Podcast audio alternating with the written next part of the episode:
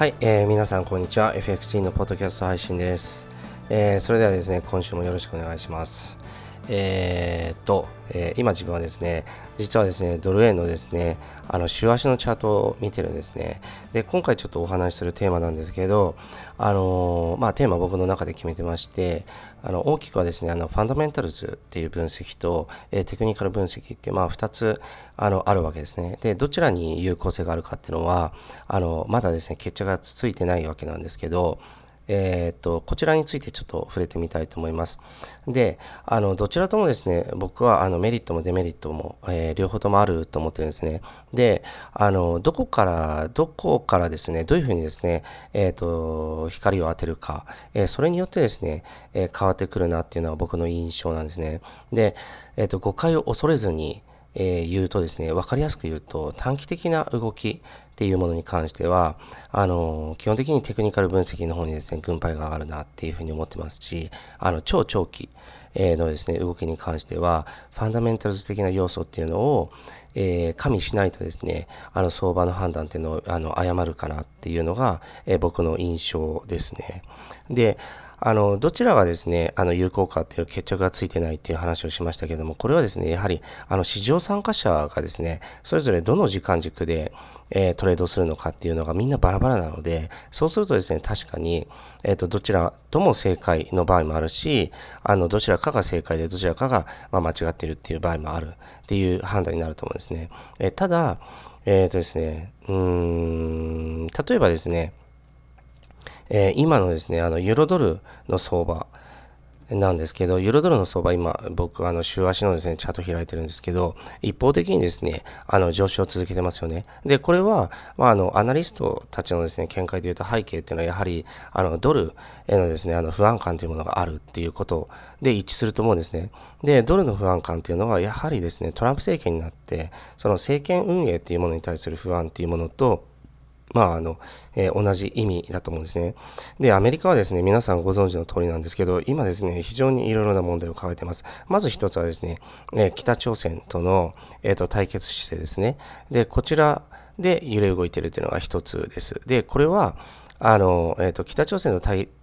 対立してるっていうだけの問題じゃなくてですね、アメリカのですね、威信プライドにですね、関わる問題なんですね。で、あの、この威信とかプライドっていうのは、非常にですね、あの、国際的な国と国同士の観点では非常に重要で、なぜ重要かっていうと、アメリカはですね、常に、あの、政治の世界でも外交の世界、そしてですね、経済でもですね、世界トップを走ってるわけです。で、軍事力もそうなんですね。で、それがですね、ちょっとでもこう、陰りが見えたっていうことになると、アメリカにですね、反旗を翻していく国っていうのが増えるわけです。だから、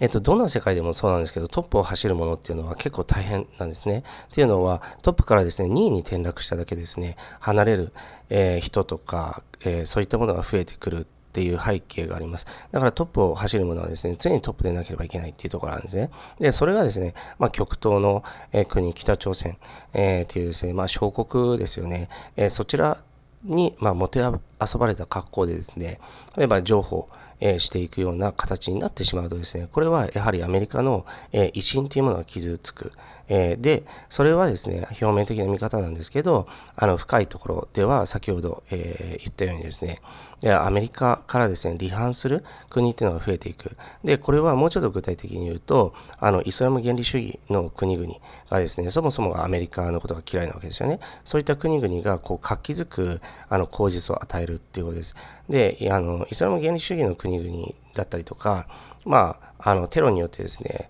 えー、支配していこうという、あの、まあ、イスラム教国ですよね。そういった国々がですね、まあ、あの、えっ、ー、と、活気づくっていうことは、結局ですね、あの、テロだとか、あの、内戦だとか、そういった脅威っていうものを世界にこう、与えていくってことですね。で、その時にですね、やはり、えアメリカのですね、敗北っていう形でですね、え世界中の人々ってのは考えるようになると思うんですよね。で、それは、やはり保護主義とかをですね、今の時代にあってですね、保護主義とかを、まあ、掲げているトランプさんにとってはですね、まあ、許されないところなんですね。で、えー、そういったところがあって、やはりアメリカへの信頼っていうのが揺らいでるのが、あの、相対的に見て、あの、ユーロ高につながっているのかなっていうふうに思います。で、あの、トランプ政権になってからのアメリカは結局はですね、そういった北朝鮮問題もそうなんですが、えっ、ー、と、他の国とのですね、まあ、あの、え、ー、と、すれ違いだったりとか、あとはですね、え、ー、と、内政の問題ではですね、今、え白人至上主義ですね、掲げる団体と、まあ、その多様性をえー、認める、まあ、人種のですね、多様性を認めるという団体とのですね、非常にこう過激な、えっ、ー、と、バトルっていうものも、まあ、実際起こってるわけなんですね。その市民レベルで。で、あの、何でもそうなんですけど、行き過ぎるっていうのは、あの、非常に危険なことで、あの、白人のですね、まあ、権利を守ろう。とかっていうんだったらわかるんですね。けれども、白人、それがですね、行き過ぎていくとですね、白人が全てにおいて優秀なんだっていう、そのヒトラー、えー、の時代にですね、掲げた、えっ、ー、と、理論とですね、同じものに行ってしまうわけです。で、じゃあ逆にですね、あの、多様性を認めようと、人種の多様性を認めようっていうのは、これはですね、あの、これまでだったら恩恵なですね、市民団体だとか、えっ、ー、と、政治団体とかが、えっ、と、掲げてたものなんですけども、これもですね、結局は、あの、行き過ぎる。え、ー、と、じゃあ何が起こるかっていうと、えっ、ー、と、白人はダメなんだと。あの、白人は、まあ、あの、むしろですね、えっ、ー、と、弱いんだと。白人を締め出せっていうような理屈になっていくわけなんですね。であの、非常に難しいところなんですけど、この、その、えっ、と、舵取りですね、がトランプさんにですね、任されてるっていうところなんです。で、それを、まあ、あの、支持率の低迷もあるし、えっ、ー、と、なかなかですね、うまく、その、やれてないっていうところなんですよね。で、そういったところが、あの、ファンダメンタルズ的には指摘できるんだろうなと思うんですね。ただ、ただ、あの、じゃあテクニカル的に、じゃあこの今のユーロドルの週足を見たらどうなのかっていうと、これはですね、買いペントでいいっていう話になるわけです。なぜならば、ずっとトレンドがですね、上に向かってるからなんですね。で、どこかでですね、相場っていうのは、上がったものは下がるわけだけども、えっと、上がってる間はですね、買い続けるっていうのがテクニカルの基本的な考え方です。で、下がり始めた時に初めて損切りを出すんだっていうことです。上がって買い、上がって買い、上がって買い。下がった時に損切りして売りに転ずる。これがですね、最も、えっ、ー、と、効率的な稼ぎ方だって言われてるわけですね。で、それでいくとですね、テクニカル分析でもですね、あの、圧倒的に利益っていうのが確保できるんです。じゃあ、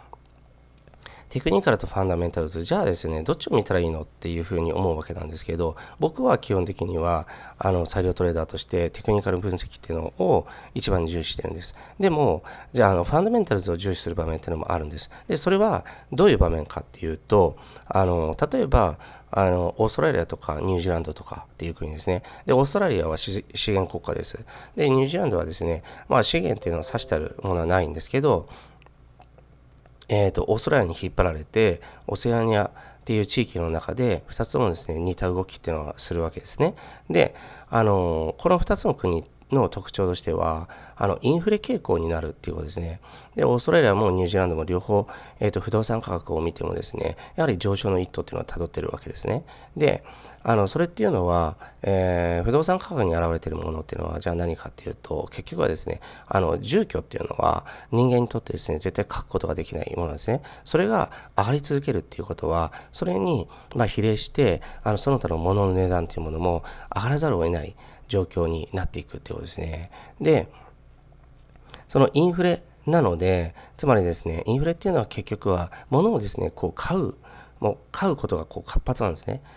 で、そうなるとですね、あの、みんな消費をするので、銀行にお金がなくなる。で、それを防ぐためにはですね、銀行は金利を上げざるを得ない。金利がこれだけ上がってるから、銀行に預金してください。で、預金がないとですね、銀行は貸付業務っていうのは今度できないから、それができないと今度困るので、まあ、ニュージーランドとか、えー、オーストラリアっていうのは、まあ、あの、長期的に見てもですね、金利っていうのは、えっ、と、高い方に位置してくるわけですね。で、今、世界的に低金利なんですね。で、低金利なんだけども、その中でも、この2国はですね、金利が高いわけです。つまり、インフレ傾向にあるっていうことになります。で、あの、そういう状況の中で、不動産価格も上がってるんだ。っていうことで、インフレっていうことは、物の値段が上がっていくよっていうことなんで、そうなるとですね、その、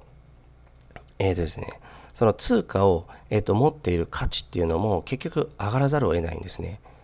あの通貨を、えーと、持ってることによって交換できるものの価値がですね、つまりインフレによって高いわけですよね。つまり、だからその通貨を持ってると高いものと、えっと、交換できる。日本円を持ってるよりもニュージーランドドルを持ってた方が高いものと交換できる。っていうことでですね、あのその、えーと、オーストラリアドルとかニュージーランドドルっていうのは、どちらかというと、通貨の価値が上がる傾向にあるっていうことなんですね。で、これは、あの僕が注視しているそのファンダメンタルズの分析の中の一つなんですね。これはあの政策金利。に着目することと不動産価格に着目するっていうこの2つ。でこれらをですねあの見ると,、えーと、ニュージーランドドルとかオーストラリアドルっていうのは相対的に、まあ、強いのかなっていうことが分かる。だから長期的超長期で言ったら、えーと、これら2国のですね通貨だったりとか不動産っていうものは持っていてもあのリスクが非常に少ないっていうふうに判断できるわけです。だから僕自身はニュージーランドで不動産をこうたくさん買ってる。っていうことなんですね。で、ファンダメンタルズはこういうふうに超長期の時っていうのは有効なんですけど、じゃあ短期的な、短期っていうのはこれ冷やしベースのトレードも含むんですけど、冷やしベースのトレードの時っていうのは、えそれ以下のですね、トレードの時はじゃあどうなのかっていうと、僕はですね、テクニカル分析の方が有効かなと思います。先ほど伝えたように、上がってるなら買うと、下がってるなら売る。もうこれをですね、えーと、単純にですね、やればいいわけですね。あの、難しいですね、ファンダメンタルズ分析っていうのが特にいらないわけなんです。つまり、えっ、ー、と、FX っていうのは、あの、素直な人が一番利益っていうのを、え、ー、と、出し続けることができる。つまり、どっちにその相場が向いてるか、その方向に対して、まあ、エントリーをするっていうこと。で、方向が変わる前に決済をするっていうこと。単純にこれなんですよ。で、日足とか週足の、え、チャートをな、えーと、見てもらうと分かるんですけど、1回ですね、あのトレンドがつけば、しばらく数日間はその方向に動くんです。で、1回トレンドがまた変わると、しばらくは数日間その方向に動くんですね。一気にですね、あのあのこうどんどん変わるような相場ってないんです。あのトレンドっていうものがやはり継続しやすい。それがですね、えっ、ー、と、FX の特徴ですから、ではそうすると、じゃあ、その、えっ、ー、と、発生したトレンド方向についていく。っていうことが大事っていうそのテクニカル分析それ自体が有効性があるっていう話につながるわけなんです。はい。で、えー、そうですね、まあ、今の相場なんですけど、あのユーロドルですね、あの上昇の勢いがまだまだありますよね。で、あのユーロドルの、まあ、上がるのと、まあ、あの反比例してドル円っていうのは結構下押してるんです。で、あのちょっと,、えーと、今これをですねあの撮ってる、えー、最中の、えー、話になるわけですけど、え、ー、とこれ今ポッドキャストを収録してるのは9月の8日なんですけどねあのドル円がですね107円台えー、までですね、107円台まで、まあ、下押ししてるんですよね。で、あの、これがですね、どこでどうなるかっていうのは分からない。あの、誰にも分からないんだけども、でも、この方向についていくっていうことが重要なんですね。で、今、ここまでテクニカル分析とファンダメンタルズ分析の、えっと、大枠について自分の考え方っていうのを話してきましたけども、あの、最終的にね、これは最終的なことです。あの、その途中の話を全部すっ飛ばしていっちゃうので、まあ、あの、えー、とですね、誤解を受けやすいところなんですけど、えー、あえて話すと最終的に為替の動きっていうのは実はですねあの人気投票と同じなんですね。でじゃあ人気投票ってどういうことかっていうと今この瞬間市場がですねどの通貨を欲してるかもうこれだけなんですね。これだけなんです。だから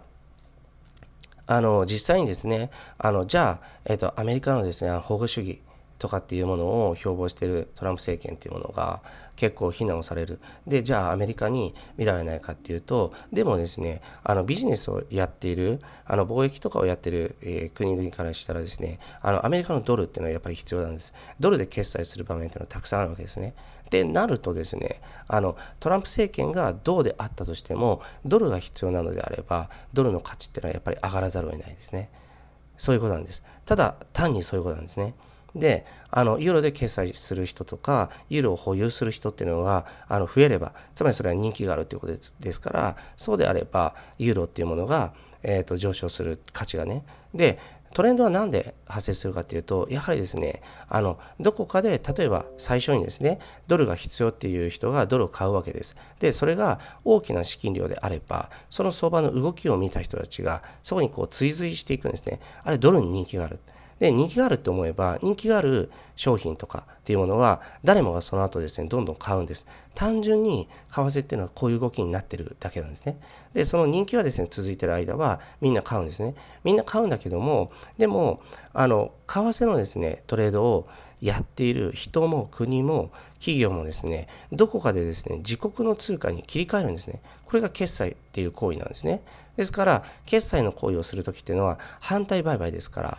あの、ドル買いに対しての反対売買はドルを売るっていう行為ですから、これをですね、どこかで出す。わけです。で、そうすると、それを合図に相場が下がる。相場が下がったことを合図にですね、また、じゃあ、ドルを売って円を買おうっていう動きをする人たち。もしくは円が必要だからっていうことで円を買うっていう、えっと、企業とか国とかが出てくるわけですね。あ、今だなっていうことで出てくるわけです。そうするとそれに追随する個人とかもまた出てくる。あの、もちろんですね、こんなに単純じゃないです。他にもいろいろとあるんだけども、ただ単純にですね、えー、と、ファンダメンタルズとテクニカルのですね、背景をお話しして、そして、えー、と、究極的にじゃあどうかっていうと、じゃあこれは人気投票だったんですよっていうふうにこう考える。えー、まあこれが真実なんですけどそういうふうにですねあのそのバックグラウンドを理解して相場に挑むっていうことはあの実はですねとても大事なことっていうことをですね、まあ、理解してほしいなと思います。で、今回のポッドキャストだけで全て、えっ、ー、と、話がですね、まあ、終わったかっていうと、そんな感じは、あの、なくてですね、もう、もっともっとその細かくはですね、いろいろと話すことっていうのはあるんですけど、やはり、まあ、あの、長く収録するのがちょっと、ポッドキャストとかは難しいので、まあ、こういった話は、えっ、と、まだ今後もですね、あの、折に触れてお話していきたいと思います。けれども、まあ、今回お話したのはまとめると、えっ、と、テクニカル分析、ファンダメンタルズ分析、両方メリット、デメリットあるよっていうこと。で、じゃあどういう時はテクニカル分析は有効で、テクニカル分析の、えっと、なんだ、あの、基本ってどういうことなのっていう話。ファンダメンタルズはどういう時に有効なのっていう話。で、えーと、それらを総称して最終的にじゃあ為替ってどういうものなのって言ったらファンダであろうとテクニカルであろうと結局その通貨を欲しがる人が相対的に多いかどうかですね。それを必要としてる人たちが多いかどうかそれによって決まる。人気投票と同じですよっていう話でまとめさせてもらいました。はい。それではですねまた、えー、次回、えー、ポッドキャストでお会いしましょう。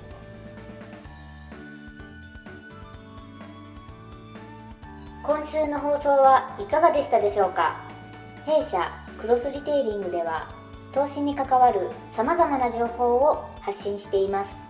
ひらがな3文字で「投資」に教科書の「か」で「投資家」と検索してみてくださいね